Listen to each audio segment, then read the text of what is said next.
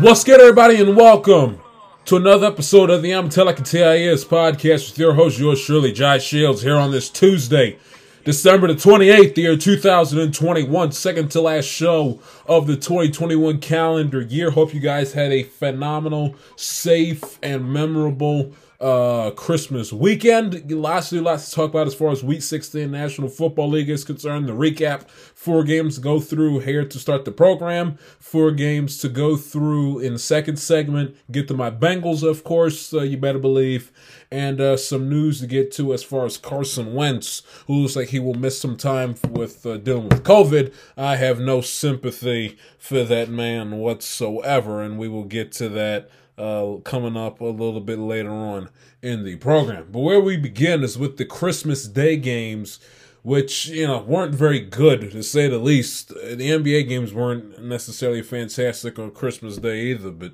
we will begin with the NFL Christmas Day games from Saturday, beginning with the Green Bay Packers excuse my brother for you know being extra you know loudly clearing his throat in the background but we will begin with the cleveland browns and the green bay packers packers taking care of business in their 24-22 victory as baker mayfield was just absolutely horrendous in the game through four interceptions could have easily thrown about five or six uh, you know, 21 of 36, 222, two touchdowns, four interceptions, got sacked five times. I mean, one of the worst games I've ever seen, excuse me, seen Baker Mayfield play as a pro. I mean, and and during that final drive, during Cleveland's final offensive drive of the game, you know, you had a feeling in the back of your mind Mayfield's going to throw because because almost it's like, well, you hadn't thrown an interception in X amount of time. He's due for one in about five minutes. So if you were watching that game you know, with no dog in the fight, if you weren't betting it, or if you uh, or if you weren't a Browns or a Packers fan, you you were watching that game going, huh? Only a matter of time, and then you know Baker Mayfield's going to throw that back breaking, uh, game clinching, game ending interception that cost Cleveland when they had a when they had a chance to march down the field and put the ball in the end zone and st- and steal a game from the Green Bay Packers. You know the Green Bay, you know the Packers got to do a better job of finishing off these games. Uh, that's that's that's an obvious point. That's a case in point. They got to do a much better d- job of finishing off these games. You know, the fact that Baker Mayfield th- threw four interceptions in a game and the Browns still had a chance to win is a massive indictment on the Green Bay Packer offense, which which got stagnant in the second half, only mustering up only mustering up one lousy field goal in two quarters in the third and fourth quarter, uh, and was shut and was shut and was completely shut out in the fourth quarter. That speaks to uh, LaFleur. That speaks to Rodgers. That speaks to their offense. You know, when the opposing quarterback throws four interceptions in a game, you gotta you, you got you gotta make him pay for it by running away with it and winning 24-22 uh, is not exactly you know putting them away. You know, the defense should never been put in a situation to see if they can force Baker Mayfield to throw a fourth interception when he had already thrown the previous three. The defense should have been put in a situation where uh, you know should have been, should have not been put into a situation where they had to stop the Browns in their final offensive drive to cement Green Bay to uh, you know the nail in the coffin for Green Bay to win the game. Aaron Rodgers in that offense, you know if that game should have that game they should have been up what it was 21 it was 21 12 at half it was 21 12 at halftime that game should have been about that the Packers should have had about damn near 30 points at halftime. 30 because Baker Mayfield was absolutely abysmal. And and you know the only thing I was working for him on uh, on uh, Saturday afternoon was the fact that Nick Chubb, you know, was just absolutely phenomenal. 17 carries, a buck 26, ran for a touchdown. You know, people are killing uh, people are killing the Browns. You know, how can you abandon the run? How can you abandon the run? Nick Chubb had, you know, Nick Chubb was was, was phenomenal throughout the entire game, and it's like, well, you guys have to keep, well, you guys have to keep in mind one thing. Okay, the Cle- okay because the Cleveland Browns they were hovering around midfield less than a minute left in the game, and they needed a t- and they needed a touchdown to win it. One like, or excuse me, they didn't need a field goal to win. They were only down three, but you get, but you get the, or excuse me, they were only down two. A field goal would have won them the game. But you understand the idea.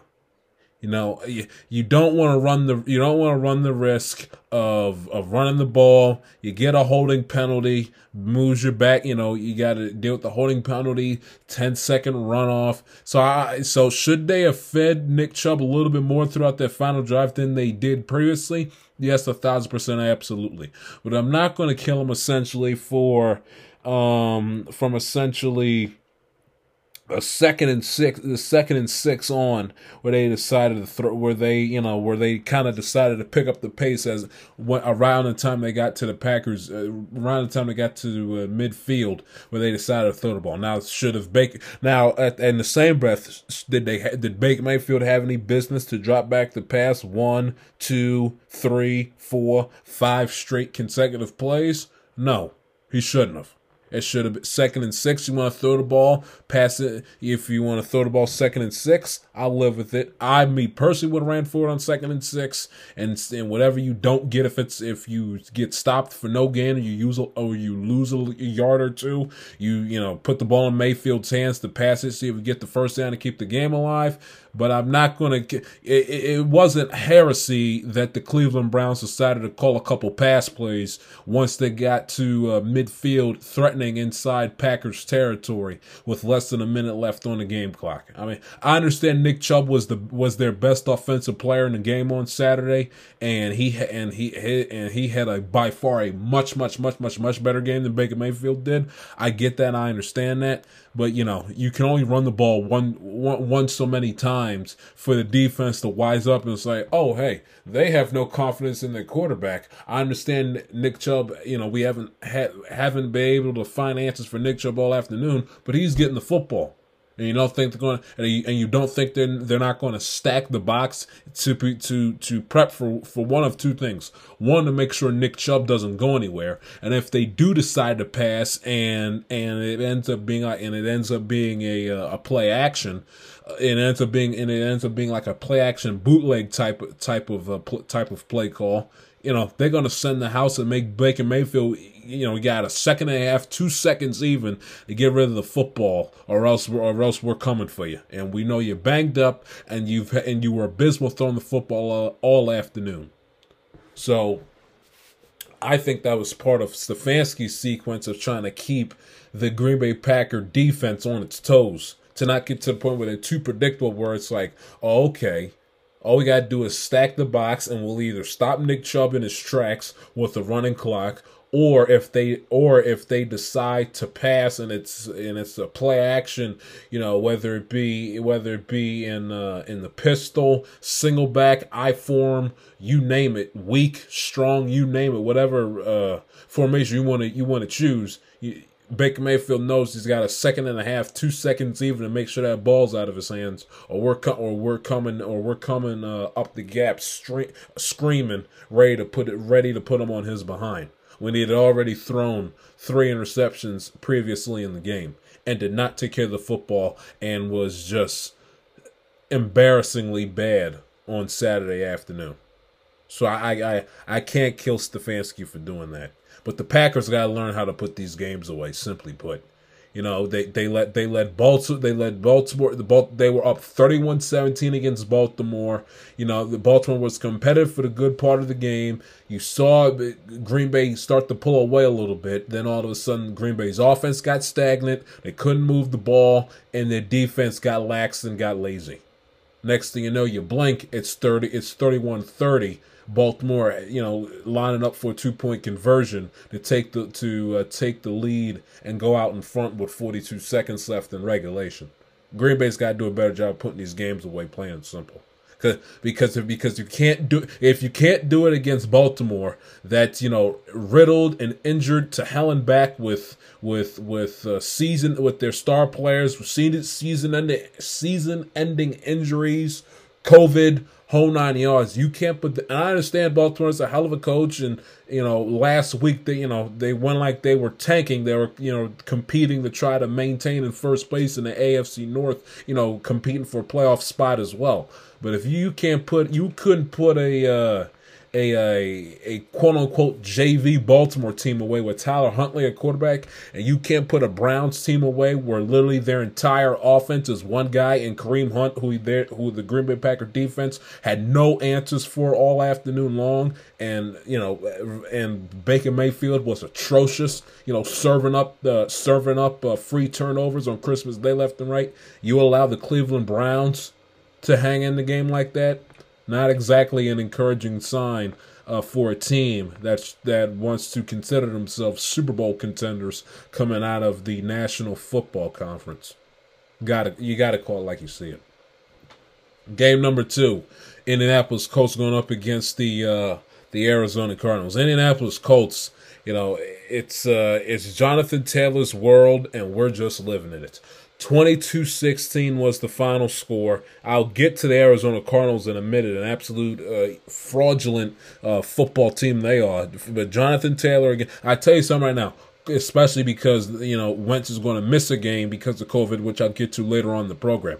Colts make the playoffs, and especially if Jonathan Taylor goes out there and has a career game uh, and has a career game up against who do the Colts play on Sunday? Just so I know, that goes out there and has a career game against Vegas on Sunday. I want Aaron Rodgers, not Brady. Uh uh-uh. uh Jonathan Taylor should get 2021 NFL MVP, especially if he saves Wentz's hide on Sunday and goes out there and on 25 carries rushes for a buck 94 and three touchdowns if Jonathan Taylor does that on Sunday, I don't see how the hell you you you could give the MVP to anybody but Jonathan Taylor, especially if he goes out there and balls his tail off against the Raiders on Sunday. And the Raiders are not are not exactly a, a great football team at stopping the run to begin with, anyway. But anyway, back to the Colts Cardinals game from Christmas night. Uh, Jonathan Taylor, 27 carries, a buck 08 uh, on the ground. Carson Wentz made some made some unbelievable throws. Uh, one of them with a touchdown in the back of the end zone uh, was just you know you know one fantastic 18 to 28, 10 incompletions, 225. When we have Jonathan Taylor as a running back, you really don't have to uh, throw the ball you really don't have to like take over the game with you know the way that you see a lot of quarterbacks. You know the Dak Prescott's, the Ben Roethlisberger's of the world. Those are the first two that come to mind.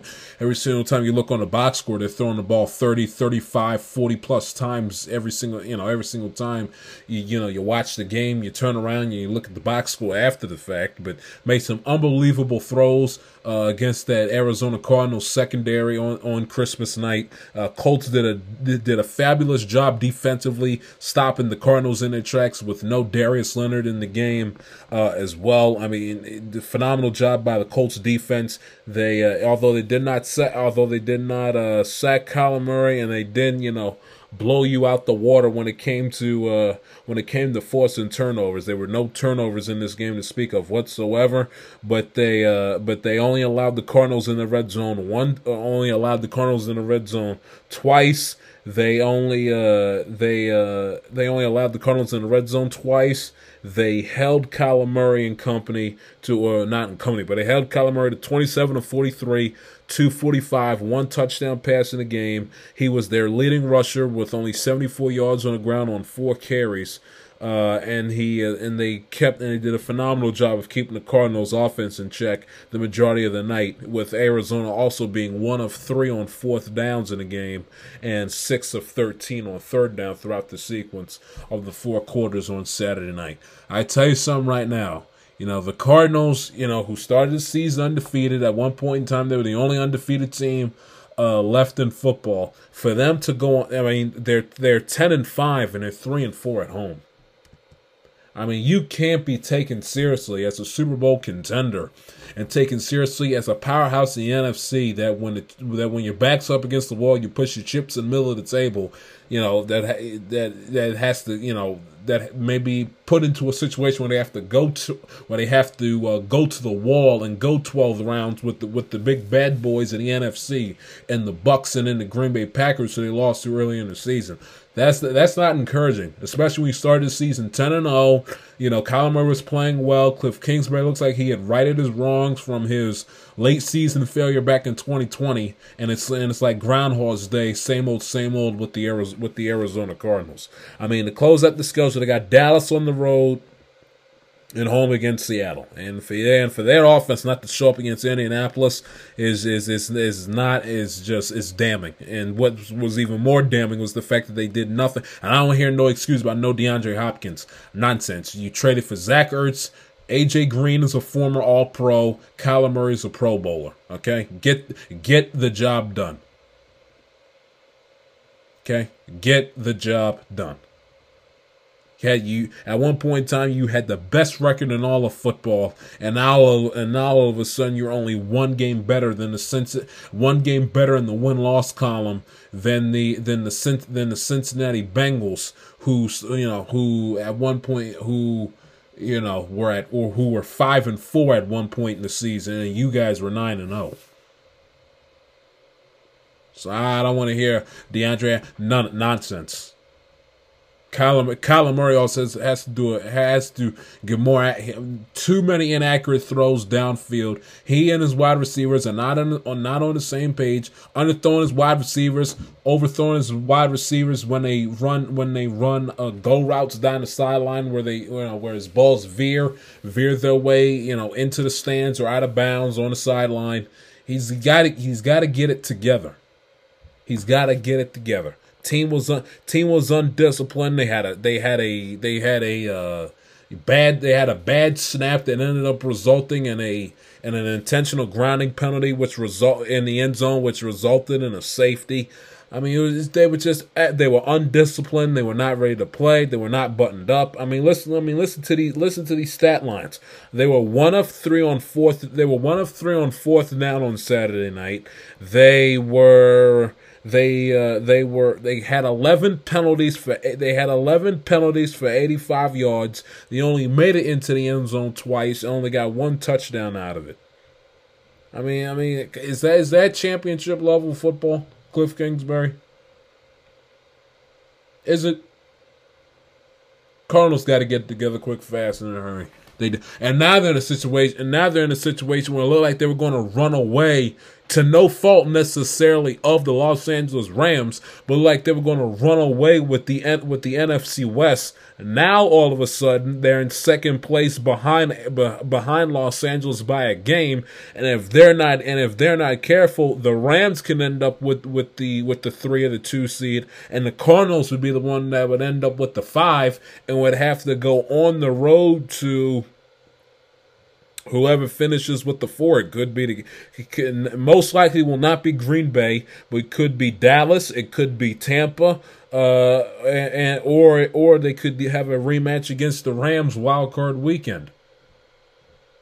You know, one point they best record in all of football, best record in the NFC, had an opportunity to get the number one seed. You get the two seed, okay, you don't get the bye, but if you win wildcard weekend, you you get yourself an extra uh, home game divisional round weekend. Now they're sitting at the five seed in second place behind the Rams by a game, who they do not at the who they do not uh, who they do not, uh, I believe, have tiebreaker. Who they not, who, who they do not, I believe, have tiebreaker over. Uh, the because if because the because they both split in the regular season, and the Rams have an eight and three conference record, and the Cardinals conference record is is uh, is sitting at six and is sitting at six and four and now the Cardinals in a situation where wild card weekend they gotta hop on a plane, and unless they got unless they are fortunate where they gotta play Dallas again or fly south to Tampa, or you know, so they might so they might not if Green Bay holds on to the one seed and they might not have to play a cold weather game wild card weekend. It'll either be you know in a warm climate or if it's Dallas, it'll be in the dome. But still, I mean, the you had the opportunity right there in front of you to get the number one seed and put the NFC West away, and you guys are cho- are are choking and collapsing down the stretch like you always do. Shameful, Cliff Kingsbury. Shameful. Buffalo Bills. Good to see that they are, are all, that they righted their wrongs from their uh, from their loss against New England at the beginning of the month of December, as they took care of business against uh, New England Foxborough, 33-21. Fantastic job to see the Buffalo Bills right their wrongs offensively. You, you kind of have to put a little. I, I don't I don't like saying it when it comes to, when it comes to things like this, but you kind of have to put a little asterisk next to their first meeting up at Orchard Park because the weather was just so wicked and was just so uh, ridiculous that that you know that that essentially was was uh, was just Belichick being the smartest and the best football guy on, on the field, player and coach during that Monday night. You didn't expect, and I can't remember who I had picked to win this game, but you knew going in that the weather was was not good under any circumstances going to be the same as it was at Orchard Park. So you kind of, so you kind of had in the back of your mind had the had the mindset of, well, well, you kind of have to take their first meeting with a grain of salt and put it in a vacuum because of the fact of of of the weather and the and the conditions and the circumstances that came with playing in a game that cold with the wind whipping around that crazy, dealing with dealing with the threat of snow and sleet that occurred uh, that occurred during pregame. Josh Allen, I mean, goodness, what I mean, you this guy is. I don't know how many, what more nice things I can say about him. This guy has heart, passion. You know, he puts his body out there on the line. I'm, I'm sitting up here. I didn't pay attention to it closely live in real time because I was, of course, more locked into the Bengals and Ravens game going on. But when I went back and and, and looked at and looked at the uh, and looked at the and looked at the uh, condensed NFL Game Pass version. I'm sitting looking at myself. I, am cringing at some of the hits he's taking because I know, like, you know, one false move, one bad hit, he gets hit in the wrong spot, and the Buffalo Bills and the Buffalo Bills season is over, and they're screwed. Not to mention, Josh Allen probably misses probably misses some time in the in the beginning portions of the 2022 season. And I and I'm wincing and grimacing and cringing watching Josh Allen go out there and put his body on the line and he just says, "You know what? Screw it. We do not we my I am my team's running game. We do not have we do our running game is one of the weakest in the National Football League. We have little to no running backs to speak of whatsoever. So screw it. I'll put my body out there on the line. If I got to go out there and scramble on a on a third and long or on a fourth and short to uh, to keep the drive alive, to keep the ball moving down the field, to keep the chains moving down the field, then damn it, I, I will be. I have no problems with doing so. And you saw that with his 12 carry, 64 yard uh, rushing effort against New England on on Sunday afternoon. And of course, it's 30 for 47, 314, three touchdown passing day against the Patriots. Uh, against the Patriots a few days ago. Uh, McKenzie with a phenomenal receiving day, 11 receptions, 125 yards of receiving, and a touchdown catch. Stefon Diggs had a decent day at the office, seven receptions, 85 yards, cut a touchdown pass as well. Good to see the Buffalo Bills get back on track offensively and uh, and and split the season series with the Patriots at one game apiece with the road with the road team uh, winning both games. And on the New England Patriots side of things, listen. The one negative you see about Buffalo is the fact that you know they did a better job of stopping the run against New England this time. You know, in the first game, New England ran for over 200 yards against them on the ground on Sunday only ran for 149 and Harris on 18 carries, you know, got 103. So so their run defense is still very suspect and still would be an Achilles heel and something to watch out for and pay attention to as the see as the uh, as the Bills season moves along and once you uh, get into playoff time in, in early mid January. So I, I still would pay attention to that, especially if they have to if they got to play the Colts again, if they if they play if they're in a position where they have to play Tennessee when once Derrick Henry comes back, or or if they or if they're in a situation, knock on wood, if they got to play the Bengals, which is which is a phenomenal running, which is a phenomenal, uh, which not phenomenal, but is a very good uh, but has a very good rushing attack as well. I'd be concerned about that for, for from the Buffalo side of things on defense. They did a better job, you know. No two, it didn't allow them to run for over 200 yards this time, but still, you know, one as a team, 149, three touchdowns, and and 103 of those 149 contributed to one player is not exactly, you know, something to do backflips over. But hey, you know, you, a win is a win, and you'll take whatever small baby steps of improvement that uh, that you will get. And outside of really Damien with uh, Harris with the run with the uh, with the rushing attack with his 18 carries and his three touchdowns, outside of Damien Harris's performance, uh, you know the Patriots really didn't do a whole hell of a lot. They they scored one touchdown per quarter outside of the first. Um, Mac Jones, 14 to 32, 145, got sacked once through through two interceptions. Second one was a horrendous interception. The first one kind of got unlucky. The ball got popped up. The ball got was off his receivers. I believe he was trying to hit Nelson Agholor, who was who was uh, and I gotta be and I gotta be honest. That ball also to uh, you know all things being equal, all things being fair. Mac Jones had zero business throwing that football under any circumstances. Uh, that ball should not have been thrown with uh, with Nelson Agholor. I believe that's who he was throwing it to, who was tightly covered. So that you know, so that falls on the shoulders of uh, that falls that falls on the shoulders of um, no, it was N'Keal Harry. I apologize. Uh, so that falls on the shoulders of Mac but he did get a bad bounce and, and it fell victim to the tip, tip drill. But this is what you worry about if you're the Patriots. You know, the Patriots, all those years with Brady at quarterback, you know, as long as you got Tom Brady done, man, if you're up behind the game side, as long as you got TB12, they're going to be all right. And, you know, a lot of people were very, and you know who you are, who are very quick to crown Mac Jones and, and, and make all these comparisons, Mac Jones to Tom Brady. I hope after seeing that game on Sunday, you guys, you know, who were waving the pom poms for Mac Jones, uh, you know, uh, pump the pump the brakes just a, just a little bit. One, he's a rookie. Two, he's not Brady. I, I never had, you know, isn't yet, and I and I think, in my honest opinion, never will be. So, so pump the brakes on that premise. But also, you know, he's a rookie.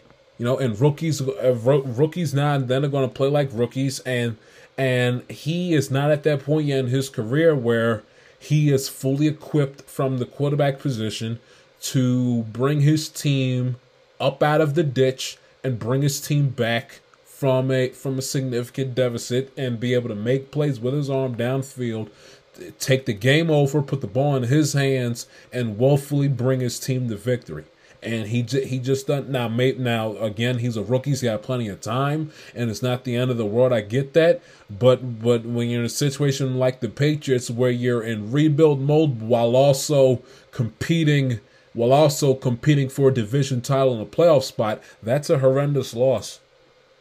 You know, that, now that you split Buffalo, you lost to uh, you lost to um, the uh, who'd you lose to? You lost to the Colts the the week before. It's a bad loss, and in New England at nine at nine and six, they also like Arizona does not have a great uh, home record. They fell to three and five with with their uh, with their twelve point loss on Sunday as well. You know they they in all estimation kind of played themselves out of of of uh, winning the AFC East title again back to back. I seven seven in a row is great, fantastic, fine and dandy. But you know, you you couldn't afford those back to back losses.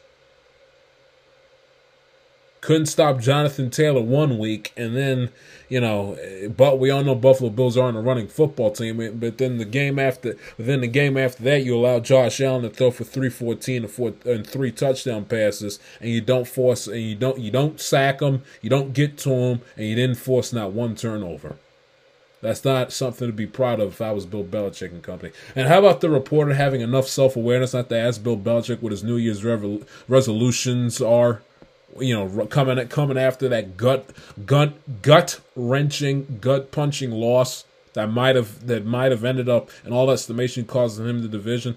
How about the reporter have a little bit of self awareness, read the room, read the read the temperature of the room a, little bit, and realize it's not it's not exactly a, genius or journalism one on one idea to ask Bill Belichick Uh, yeah, Bill, I understand you just lost the game 12 points to your division rival uh, in gut punching fashion when you've when you won seven straight and now all of a sudden you're uh, nine and six with back-to-back losses and your chances of winning the AFC East and getting a home game is, is rather bleak. But oh yeah, what what are your new and we're only one and we're only one day removed from the Christmas holiday, by the way. But what are your New Year's resolutions?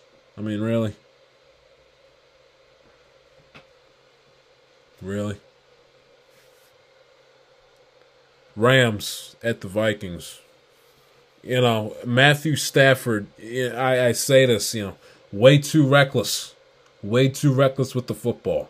Does he have talent? Does he have arm talent? Yes. Everybody wants me to think Matthew Stafford's some big time NFL quarterback. Well, you know, I, I got to see it, especially during this time of the year.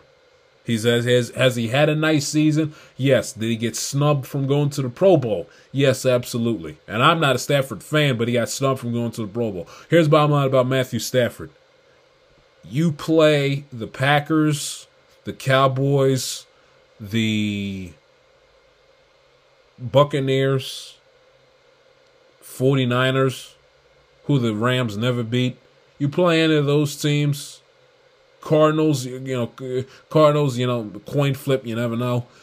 Uh, but you you play the Cowboys, the Packers, or the 49ers in the playoffs, and Matthew Stafford puts up puts up a stat line of 21 of 37, 197, three interceptions, and only one touchdown pass. Tell you something right now. They could have Deacon Jones, D'Marco Farr, Uh, they the, the, the entire fearsome foursome along with Aaron Donald, Jalen Ramsey, and 2015 Von Miller, and the Rams would still, still end up packing their bags and headed back west to LA with their tail in between their legs with yet another playoff loss. You play like that, Matthew Stafford, essentially less than a month from now, your playoff record will improve or will go to, I should say, 0 and 4.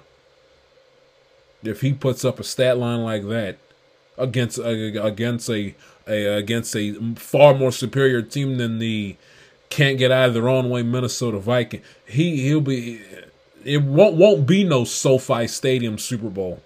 He play, he plays like that.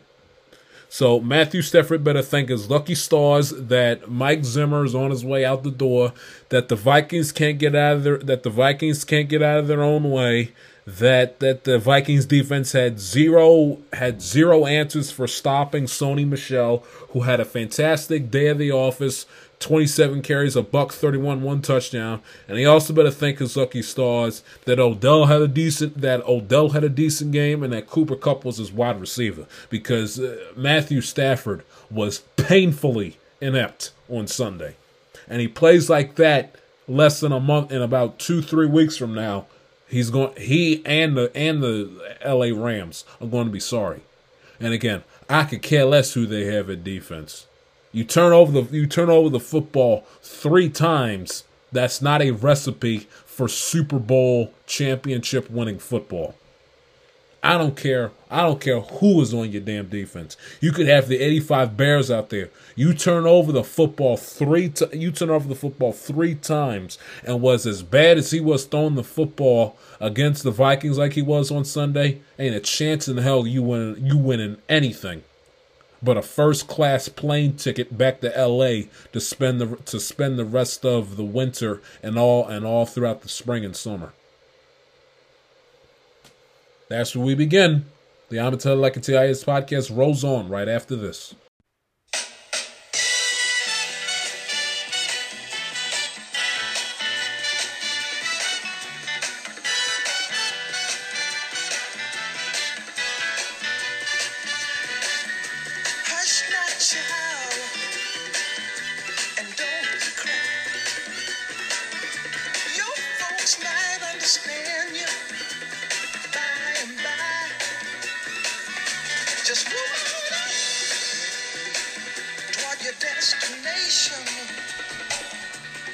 Welcome back to the Amatelica TIS podcast.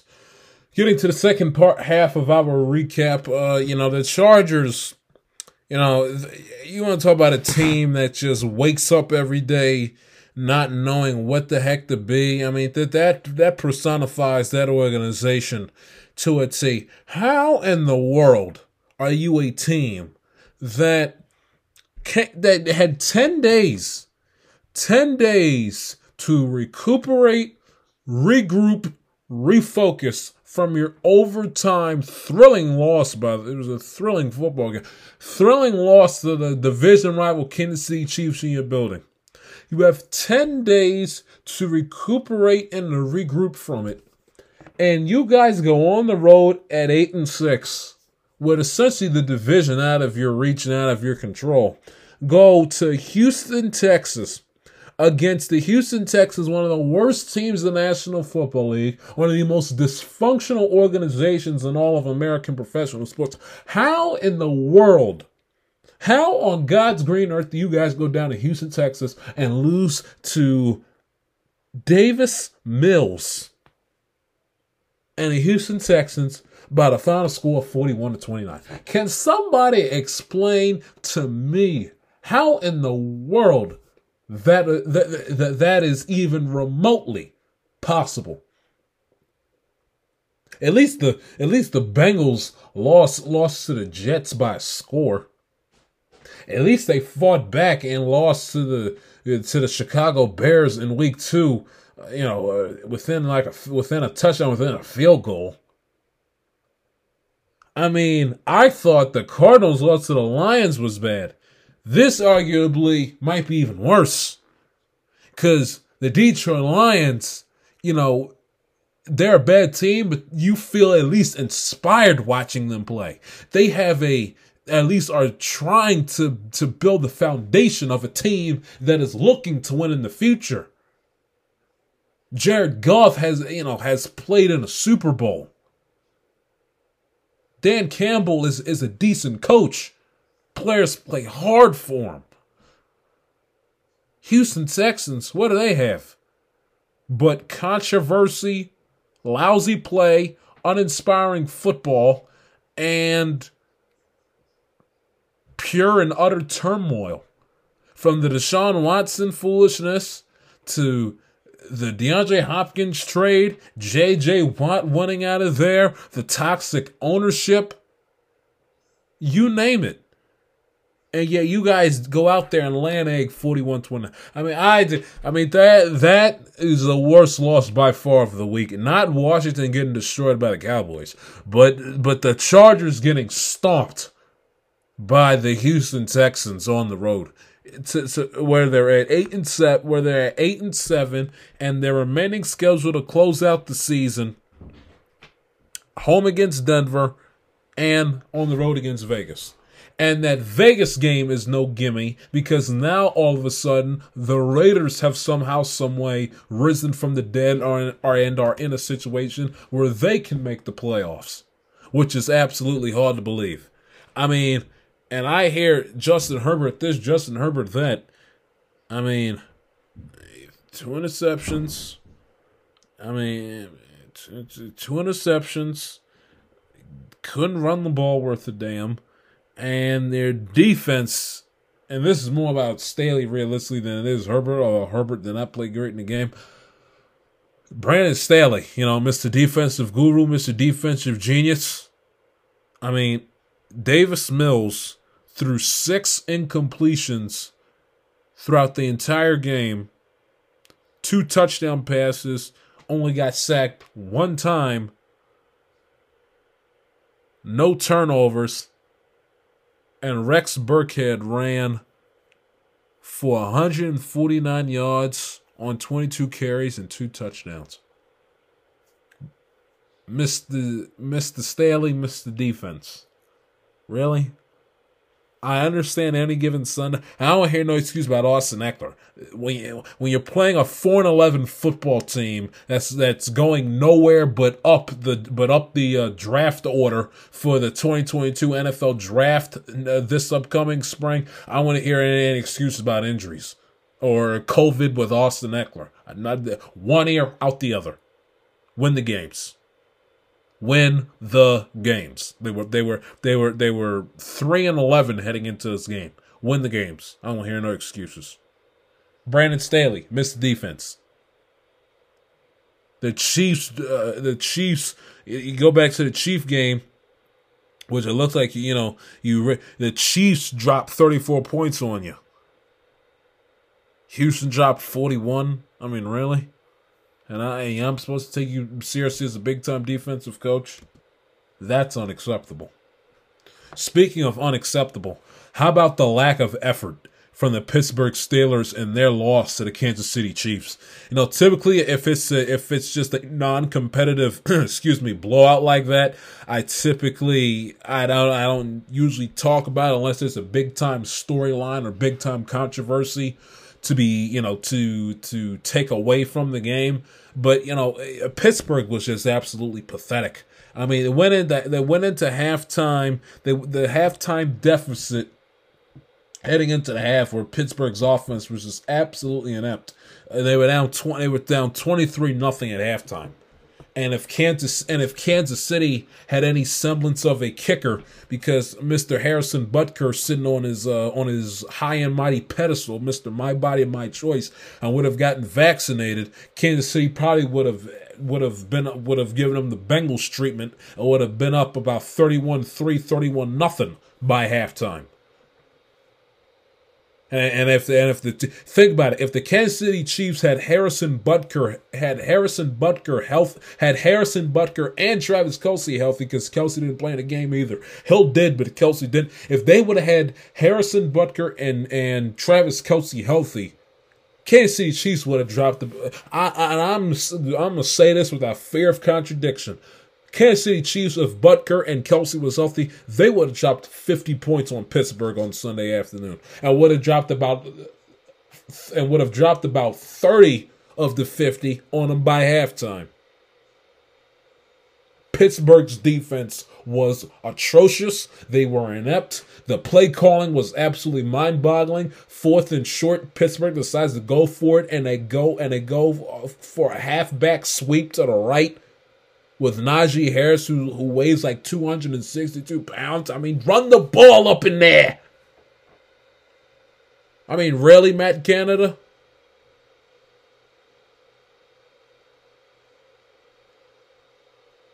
I mean, with with the Steelers, you get one of two extremes. You get the Steeler team that somehow stays in a game, remains competitive, although their offense sleepwalks and the defense does a halfway decent job. So, you know, fourth quarter comes around, they play renegade, and all of a sudden the team wakes up from the dead. Offense puts together a couple of nice drives, and they steal a game they have no business winning. It's either that Steeler team shows up or the Steeler team that sleepwalks through three quarters but was but was DOA midway through the second.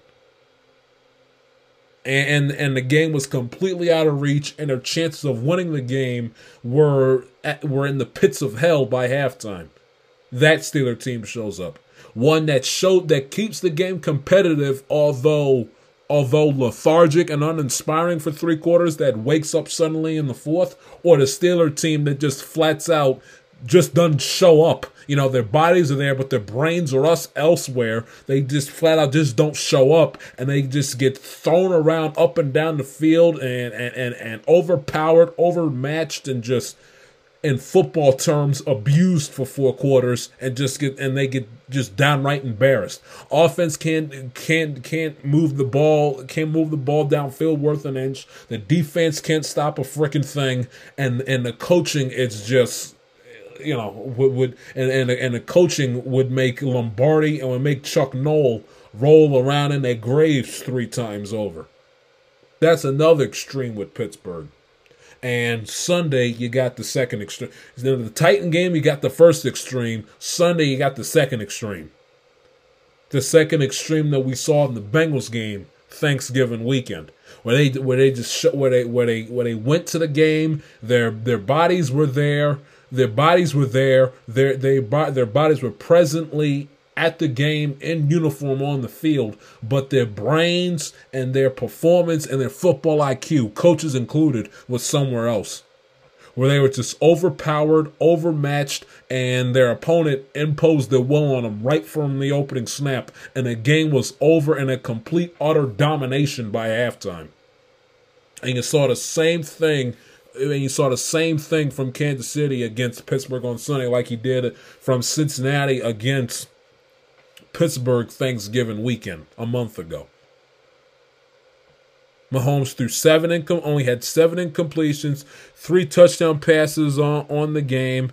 As a team, they had a decent day running the football for 127 yards, one touchdown on the ground. Pringle had a decent Pringle had a decent afternoon, uh, caught two touchdown passes, and Mecole Hardman caught a touchdown pass. And their defense just absolutely just dominated Pittsburgh, dominated them fumble the Diontae Johnson, you know, uh, dropping the football, you know, carrying it like it's a wet bar of soap, like a loaf of bread. I mean, do, do these guys teach ball security for crying out loud? Ben Roethlisberger, fum, Ben Roethlisberger fumbling the football. I mean, Matt Canada with his bonehead asinine play calling. I mean, it was just absolutely a mess and an, absolute disgrace to, to, to the sport and to the Steelers organization. They were offensive to the senses on Sunday afternoon offensive to the senses. They were offensive to every football fan that watched the game on Sunday afternoon.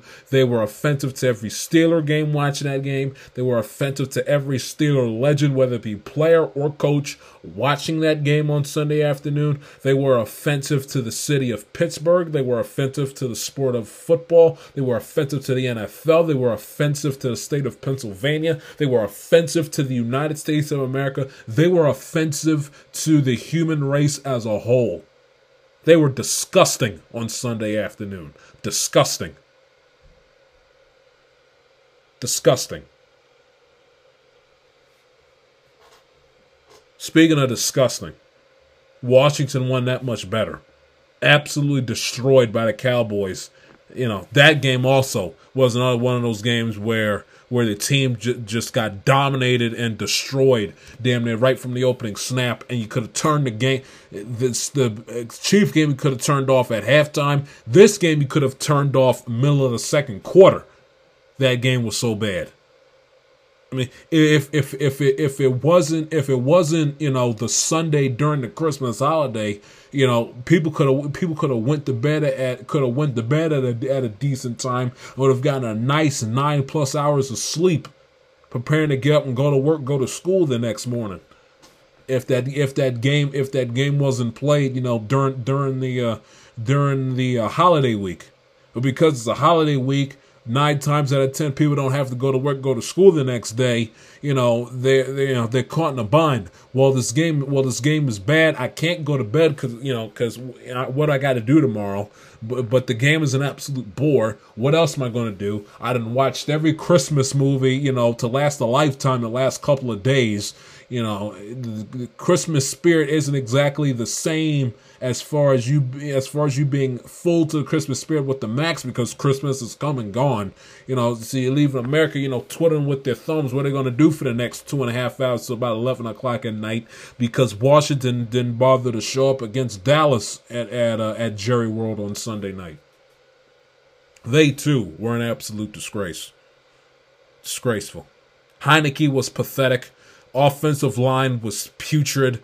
Uh, Demarcus Lawrence had a nice uh, had a nice uh, uh, t- had a nice touchdown in the game. Washington could not run the football worth of crap. Uh, it's just utter complete domination, domination.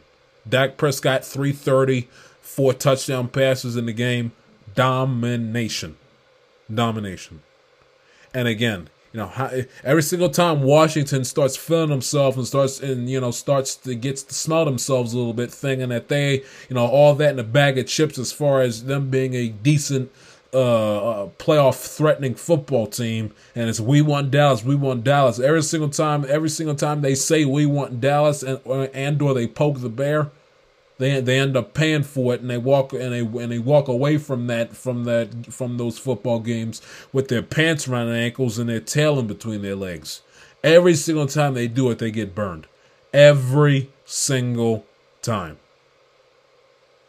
And the Monday night game, like like last week's, was, was unwatchable. Saints, Saints, you know, their their team was compromised with COVID to hell and back. Ian Book, you know, I understand the Saints' offensive line was was was abysmal and was offensive to the census, but his decision making, his decision making wasn't exactly, you know, the likes of Drew Brees in the game on on Monday night. All Brian Flores and the Dolphins had to do was just stack the box with six, seven, eight guys in the box all out blitz. Ian Book, you got a second and a half to make up your mind what you're going to do with the football, and and and, and you're going to end up on your behind. You know, more times, more times you can shake a stick at, and that's exactly what happened. Tua ain't that much great either, but the but the but the Dolphins essentially took advantage of the fact that the Saints had a bunch of turnstiles as their offensive linemen on Monday night, and the Miami Dolphins didn't and then my and then Miami had a had a had a had a somewhat not somewhat, but they had a second year quarterback, obviously more experienced at the NFL level at the quarterback position, Tua than his than his uh, than his uh, than the latter in Ian Book. But that game was an absolute complete complete. Now I had a feeling it was going to def- going to be a defensive slugfest to begin with anyway, but that game was an utter co- and complete complete waste of time waste of time. Take a break, get to my Cincinnati Bengals. Coming up right after this.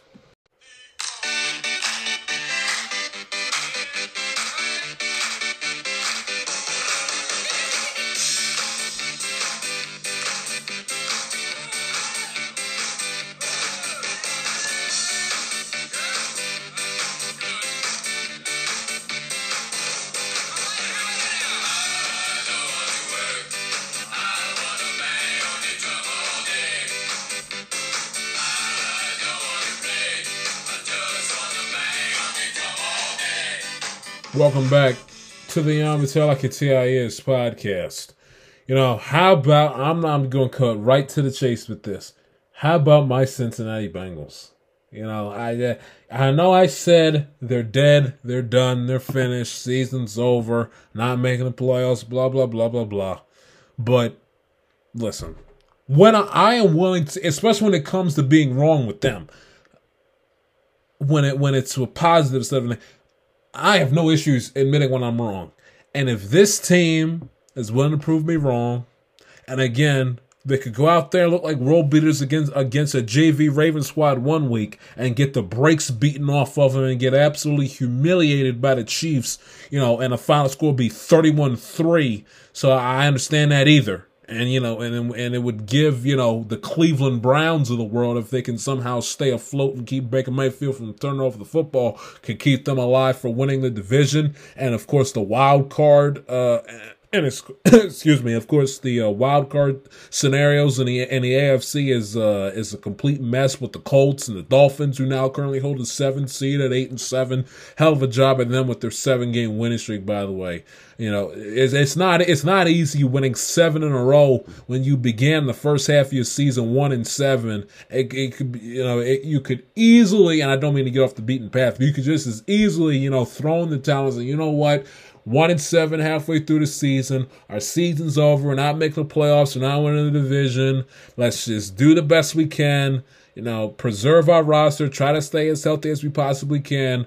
You know, see if we can get a decent draft pick decent draft pick for next year and and and, and take a breath and regroup and get ready for 2020. Yeah, it could be so easy to throw in the towel at one and seven. Say, you know what, this year ain't our year. We're on to 2022 and give Brian Flores and give the Dolphins tremendous credit.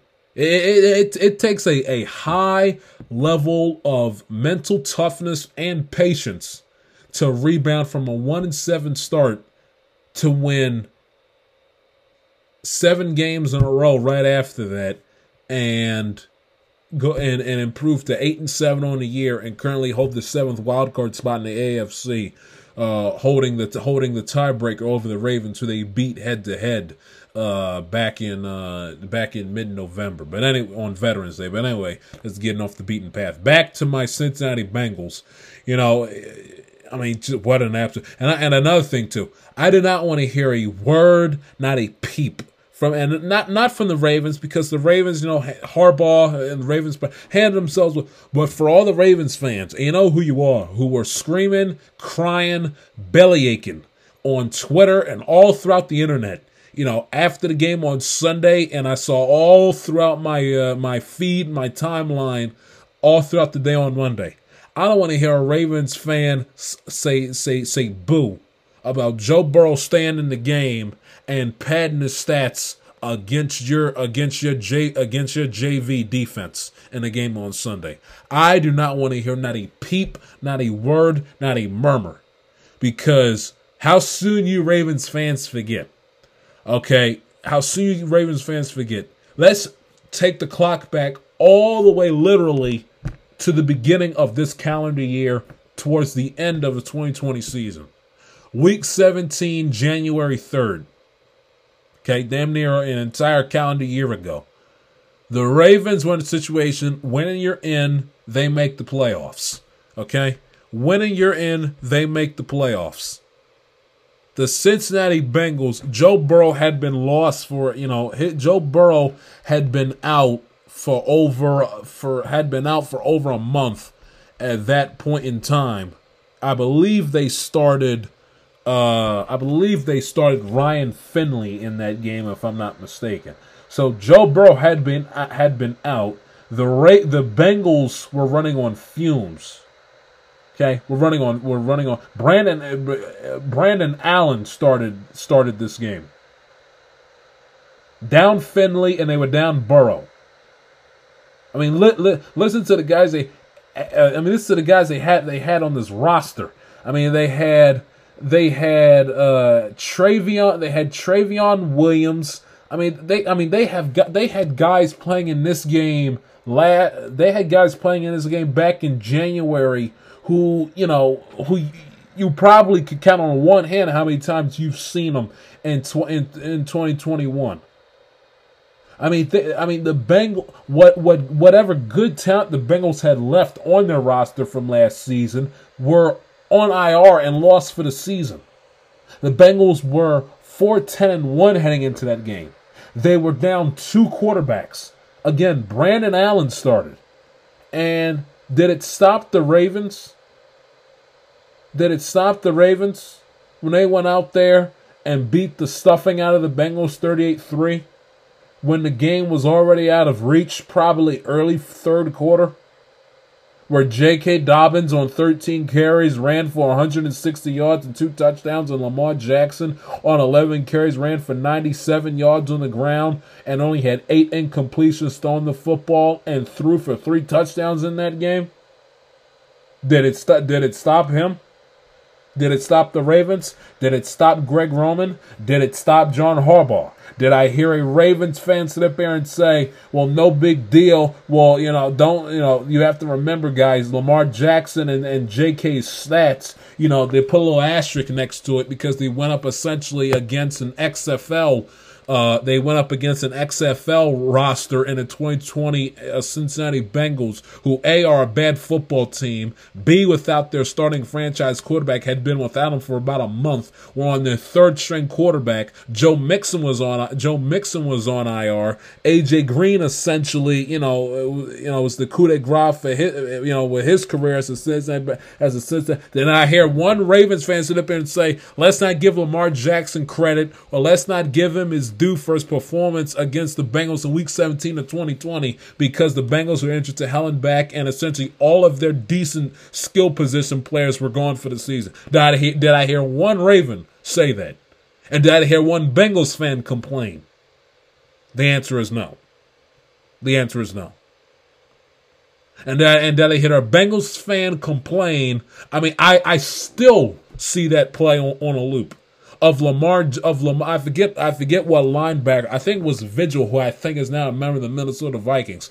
Do I do I? I mean, every single time on a loop, I see that Lamar Jackson run play. That, that that touchdown run that he had against the Bengals, who were the worst team in football in 2019, who, if I remember correctly, I don't think I don't think and I, I'm gonna go back and check it just to be just to be just to be sure. But I don't think, and you guys know what game I'm talking about. I don't think the Bengals had yet won a game in the, in that in that Ravens in that Ravens Bengals game back in 20 back in 2019 you know where Kevin Harlan has the famous oh he broke his ankles now he's got an entourage and he's got a touchdown he is Houdini like that that game when when the when the Ravens beat the living stuffing out of the Bengals 49 to 13 I was correct. They didn't have a win. They didn't have a win yet. They were 0 8 heading into that game. Did I did I hear did I hear one Bengals fan complain?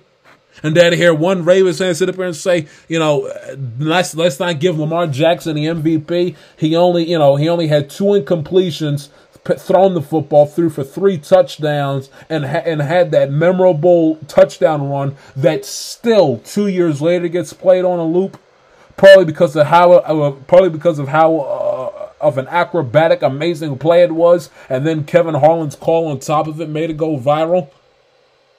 Did I hear a word from any Ravens fans saying let's not give Lamar Jackson credit? That that doesn't pad his MVP candidacy for 2019 off off of off of off of his performance, whereas Raven where that Raven team put up damn near 50 points on essentially a JV on a on on a on, on, put dropped 50 points on what was basically a JV a, a JV taxi squad, the worst team in the NFL that season 2 years ago.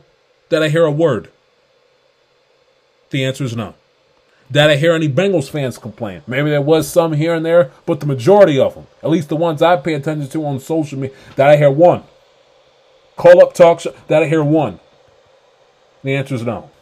So I don't want to sit up here and listen to the Raven fa- and again, not Harbaugh and not the Ravens players because they were they were good about it. They took their lumps. They they took their beating like like uh, like grown men. How you doing? Keep it moving. We're on we're on to the Rams.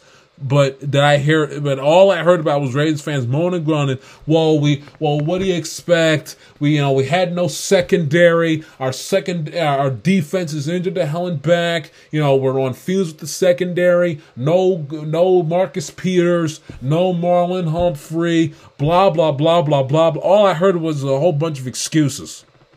The bottom line is, listen, it's the National Football League. Everybody is dealing with significant injuries at one way or another. Titans got to go without Derek. Titans have to go go without Derrick Henry. You know the the, the, the Chiefs are going to have to go with, go without Clyde Edwards-Helaire for the next couple of weeks. They had no Travis Kelce in the Steeler game on, on in the Steeler game on Sunday. The Bengals had no Logan Wilson, their star linebacker out of Wyoming, who they drafted in the 2020 draft. They they didn't have they didn't have him. They didn't have the, one of the best offensive linemen that they signed in free agency, Riley Reiff. They're without him for the remainder of the. They're without him for the remainder of the season. The the the the the the. Seattle Seahawks had to go without Tyler Lockett in the in their game against the Rams last week. I mean, you go all up at, at some at some case of, now are now are more teams more injured than others? Yes. Have the injury bug bitten teams in more ways than other teams? Yes. But every team, especially every contending team, at one way or another, has had to adjust and had to learn how to play and move on and win football games without some of their best players on their roster because of injury. Rams had to start their season. Now they now they're going to get them back this week, heading into the Raven game. Rams had to start their season with Cam Akers on IR with the torn Achilles. Start their season without at that point in time, their best running back on the team. Rams also have to go without Robert Woods for the rest of the season. He tore his ACL the day that the, the, about 24 hours after they signed Odell off the streets. Cleveland's dealing with injuries with Baker. Steelers lost Juju Smith Schuster for the season. So it's not like that that you know the Ravens are the only team in National Football League that's that's been that you know that's dealing with with major injuries with their with their, with their best players on the field. That's not the case. Now, are they more severely compromised because of injuries than other teams are? Yes, but they're not the only team that's dealing with big time injuries and dealing with their best players on the defensive side of the football on IR. That's not the case. They're not the only ones. They're not. And again, I could also take the Raven fan a little bit more seriously with their gripes and complaints if Burrow and since if Burrow and Chase didn't go down to Baltimore, you know, two months ago and drop 41 points on the Ravens defense. That was one week removed from shutting out the from shutting out the Chargers, you know, the the the Sunday the week, you know, the week before against against the Chargers at home and and every and everybody knows the the off the offensive talent that that Herbert and the and the Chargers offense brings to the table every single game. And the Ravens and the Raven uh, Herbert had no answers for the Ravens defense that day. 7 days later, defense defense especially in the second half couldn't couldn't couldn't stop a freaking thing. Missed tackles all over the place, blown coverages, so I could also take the Raven fans seriously if they didn't let Joe Burrow drop 41 points on their head and didn't let Ja'Marr Chase, you know, have over 200 receiving yards in a game in their own building. And I don't want to hear anyone, I don't want to hear moan, moan and groan about injuries.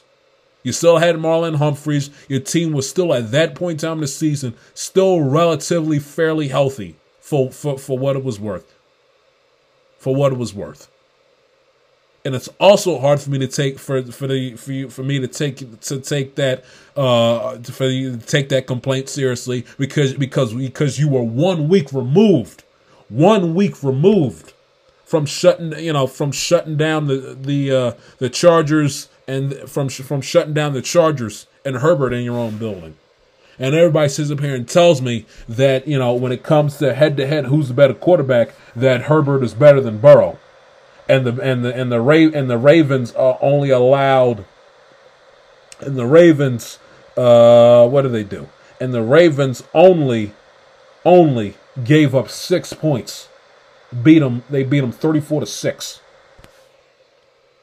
So keep that in mind as well. If you're a Raven fan kicking and screaming about Burrow staying in the game in garbage time, making sure, you know, that he could break Boomer Esiason's single game passing yards record keep that in mind as well. And also keep that in mind that you guys also, you know, ran, ran a now I had now I defended Fangio for for for kicking and screaming and moaning and groaning in the post game, and I and I was on Harbaugh and on the Ravens side with this back in September, but I'll say it again or October, whatever month it was, but I'll say it again. You know, you all you guys are also the same team that rather than kneeling it and essentially, you know, just taking your win and going home, decided to run a couple of garbage run plays so you so you could get that record of consecutive games with with uh, with with uh, you know with one player uh, run or it was with one player or, or or as a team running for over hundred, rushing for over hundred yards. Let's not forget that either. How soon we forget. Bottom line is that the Bengals is that the, the, out outside of the January, the only game the Ravens got of got the best of the Bengals in 2021 was back in Week 17 of the 2020 season on January the third. Take that out the way, straight up and down. The the Bengals had the Ravens number in the two games. They outscored them 82 to 38 and and Joe and Joe and Joe Burrow and Joe Burrow threw for threw for threw for damn near an, a thousand yards in two games combined against you. Let's not forget that as well. 525 passing yards. He finished 30 shy of Norm Van Brocklin's record of the most passing yards in a single game. First player to throw for over 900 yards, threw for nine over 900 yards in two games against a single t- against versus a single team in a season, a record breaking a record previously held by the likes of Montana and Dan Marino. Put some respect on Joe Burrow's name as well. Comeback Player of the Year 2021. Don't at me. Outscored the Ravens 82 to 38, sweeping them both. First time the Bengals swept the Steelers and swept the Ravens in the same season since 2000 since 2009. And the first and the last and the, and the first time the Bengals and the uh, and the Bengals also clinched their first winning season with with the the nine wins. Worst they can finish is at nine and eight, with winning nine games. First time that they've won nine or more games since 2015, the last time the Bengals made it to the playoffs.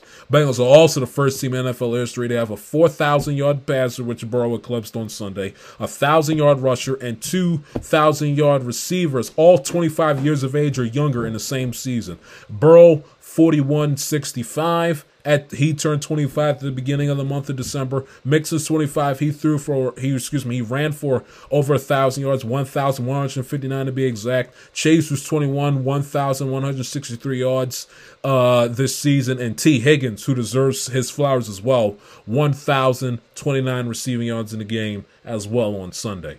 And Mark Andrews, you know who who is just absolutely phenomenal, was the best offensive player in the field for the Ravens on Sunday afternoon. First, only tight end in NFL history with 10 or more receptions and 100 plus receiving yards and a touchdown catch in three consecutive games, which is just absolute, which is just absolutely remarkable, remarkable. But I don't want to hear the Raven fan moan and groan and complain. I just, eh, especially with me, especially, it's going to fall on deaf ears. I, I, I, I don't, I don't want to hear it. It's going to fall on deaf ears when when your team has the, has done nothing but dog walk the Bengals the better part of the last three seasons. I don't want to hear it. I don't. I don't, I don't want to hear it. Bottom line, again, and Joe Burrow put it perfectly. This isn't Pee Wee. This isn't Pop Warner, where you know where kids aren't getting paid. They're children. You're trying to boost their confidence and not getting paid, and they're doing this out of out of the love of the sport. This isn't Pee Wee, this isn't Pop Warner, where it's sportsmanship, love for the game, and all that other nonsense. Big boys. It's the big leagues. National Football League. You guys are grown men. You get paid to do this. And you get paid to do this as your profession, as your occupation. What pays your bills, pays the mortgage, keeps the roof over your head. You don't you don't want to get destroyed 41-21 and have Joe Burrow and have uh, and have Joe Burrow throw for 525 pass yards and four touchdown passes and Tee Higgins and Ja'Marr Chase put up over 100 yards receiving. Tee Higgins almost put up 200 yards receiving.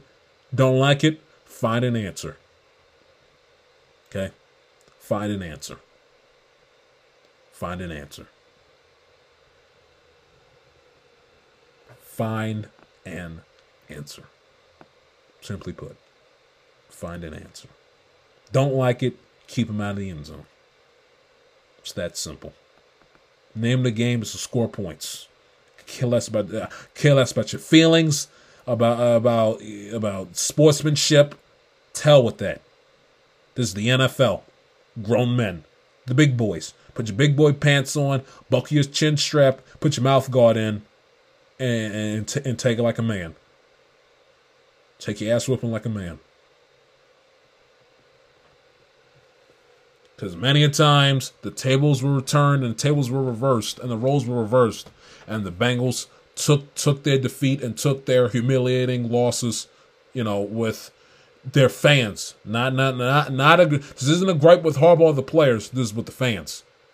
Fans took it, took it, saw for what it was, didn't like it, swallow, you know, swallow, swallowed that nasty tasting pill and moved on. Ravens fans, you know, I gotta hear, well, we taxi squad guys, all of our guys are injured, JV squad.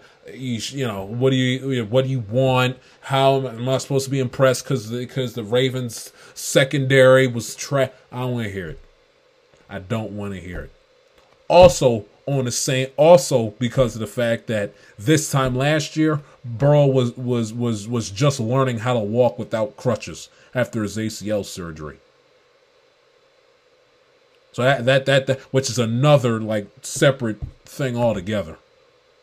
Another reason why I don't want to hear it either. Cause a year, cause a year ago around this time, you know, bro, the only 525 Burrow was put the only 525 yards Burrow was was uh was was Burrow was racking up was in was in uh was in physical therapy as far as taking little small baby steps walking back and forth across uh, uh you know across his physical ther- across the physical therapist uh the, you know gym room. Now again, Bengals excuses easily lay an egg. And you know, team, you know, we've seen it plenty of time. You know, they beat the living, they beat the crap out of the Ravens back in October, 41-17, and a Mike White game came up shortly after the fact. But you know, whole you know and and this could have and this could have easily been been a uh, been a trip been you know, and, and again Ravens also are competing for something. Bengals you know when they were getting destroyed by the Ravens were the were the worst teams in the National Football League whose who, whose playoff hopes you know kissed them goodbye after my mother's birthday. You know who playoff hopes playoff hopes were dashed once once the uh, once the uh, MLB regular season was over. Ravens, although they're injured to hell and back, they the division was on the line for this game. One like the Ravens didn't have anything to play for, or their season was over, or they were tanking for a draft pick. Nonsense. They also had something to play for too. For control control of their own destiny and first place of the AFC North was on the line in this game. Although they were injured, Ravens were eight and six heading into this game. Not not uh not not 2 and 13. Let's be fair, let's call it like we see it as well or on that premise as well. And again, you know, Rave, you know, Bengals historically allergic to prosperity. They can still go out there and lay and lay a big fat egg against the Chiefs on Sunday. And, you know, I expect their defense to play a little bit better than to allow Josh Johnson, a 35 year old quarterback who the Ravens signed off the streets, to go out there. I, you know, 21 points is about, you know, 17 points too many. And for the love of God, can somebody please, you know, find a way to put the clamps and shut down Mark Andrews, please? For the for the love of all that is holy. And and again, I've read you a stat line. Wait, you know, about 100 yards and a touchdown catch, one too many and you know the defense ha- has you know has played decently this season. It does have its flaws. It was mind-bogglingly horrendous as far as as far as their lack of coverage and lack of stopping uh george kittle two weeks ago. And mark andrew and against mark andrews on sunday weren't that much better. So I'm shaking in my boots, nervous as hell about what Kelce coming off of the COVID list and Patrick Mahomes and company, you know, are going to have in store against us on Sunday. And again, they could just as easily choke 41-10 and and not show up with the with an opportunity, you know, winning you're in the playoffs and you win your division for the first time in 6 years. But pretty damn good feeling sweeping the Ravens, sweeping the uh, Steelers in the same season, putting absolute butt whoopings on both teams in 3 out of the 4 meetings like we did and it feels good for the first time since 2015 to have a winning record not at this point with the 17 game schedule nine wins or more heading into the new year coming out of the christmas holiday feels pretty damn good and joe burrow put some respect on his name put some respect on his name and how many times I got to tell you guys that this that this receiving corps is the best receiving corps in the division? How many times I have to tell you guys that? Tee Higgins, hell of a draft pick coming out of the second round in 2020, coming out of Clemson. Tyler Boyd's a veteran, been around the block, been around the block a little bit, seasoned veteran with the franchise, is no scrub, obviously. And Ja'Marr Chase is going to win Rookie of the Year. At least he should. How many times I got to tell you guys about this Bengals receiving corps and how and how it's hands down the best receiving corps in the division. And Ravens fans, one last thing. Maybe tell Wink Martindale heading in, you know, next time he plays Burrow, whenever it is in 2022. I have no idea. And neither do you for that matter. How about you tell defensive coordinator Wink Martindale to keep his big fat mouth shut, you know, the next time he plays Cincinnati in 2022. And, and not poke the bear and get Joe Burrow all riled up and give and give him and Ja'Marr Chase and give that offensive cause to go out there and embarrass your defensive unit a week heading into the game. Bro, handled it well. Bro handled it well, handled it handled it excellently in the post game, but he said he was a thousand percent right. Wink Martindale go out there, going out there and poking the bear and making those comments heading into the game last week, unnecessary. Especially knowing when your secondary is running on fumes and your defense is injured the hell and back, and you, you know, your chances of winning that game were slim to none going in. And you go out there and you poke the bear. Now, obviously, we all know Davante Adams, best wide receiver in all of football. And he he and Aaron Rodgers, the connection between the two of them is the best in the sport, maybe one of the greatest that we've ever seen. To the likes of Marvin Harrison and Peyton Manning, or and and Brady and Gronk, and we all know Aaron Rodgers is the first ballot Hall of Famer, so I understand kind of sort of where Wink Martindale was coming from. But if you but you don't poke the bear, you don't poke the bear. You don't give your opponent uh, extra motivation and bulletin board material, especially when you're not heavily favored or expected to to you know to to to win a game like that going in. You just don't do it. Keep your mouth shut. How you doing? Keep it moving, and make sure that you know next time you play Joe Burrow and the Bengals that they don't drop 40, po- 41 points against you again. How about Ravens fans telling Wink keep keeping his mouth shut heading into the next Ravens Bengals game in 2022? Because that also played a part in it. Part played a part in the Burrow being out there as late in the game as he was as well. Let's not forget that either. On to Kansas City for my Cincinnati Bengals. Yes, sir. Another episode of the Amatelica TIS podcast in the books. Like what you heard, new to the program, please subscribe if you haven't already. Follow the show on Twitter at Amatel underscore at TIS and show on Instagram at Amatel underscore podcast and yours truly on Twitter at the J Shield and yours truly on Instagram at the J Shield. Say a quick prayer for yours truly and get in touch with uh, Facebook. See if yours truly can get its Instagram account back, which was hacked on Monday. But I'll talk to you guys on Friday. Y'all stay safe. Talk to you New Year's Eve. See ya.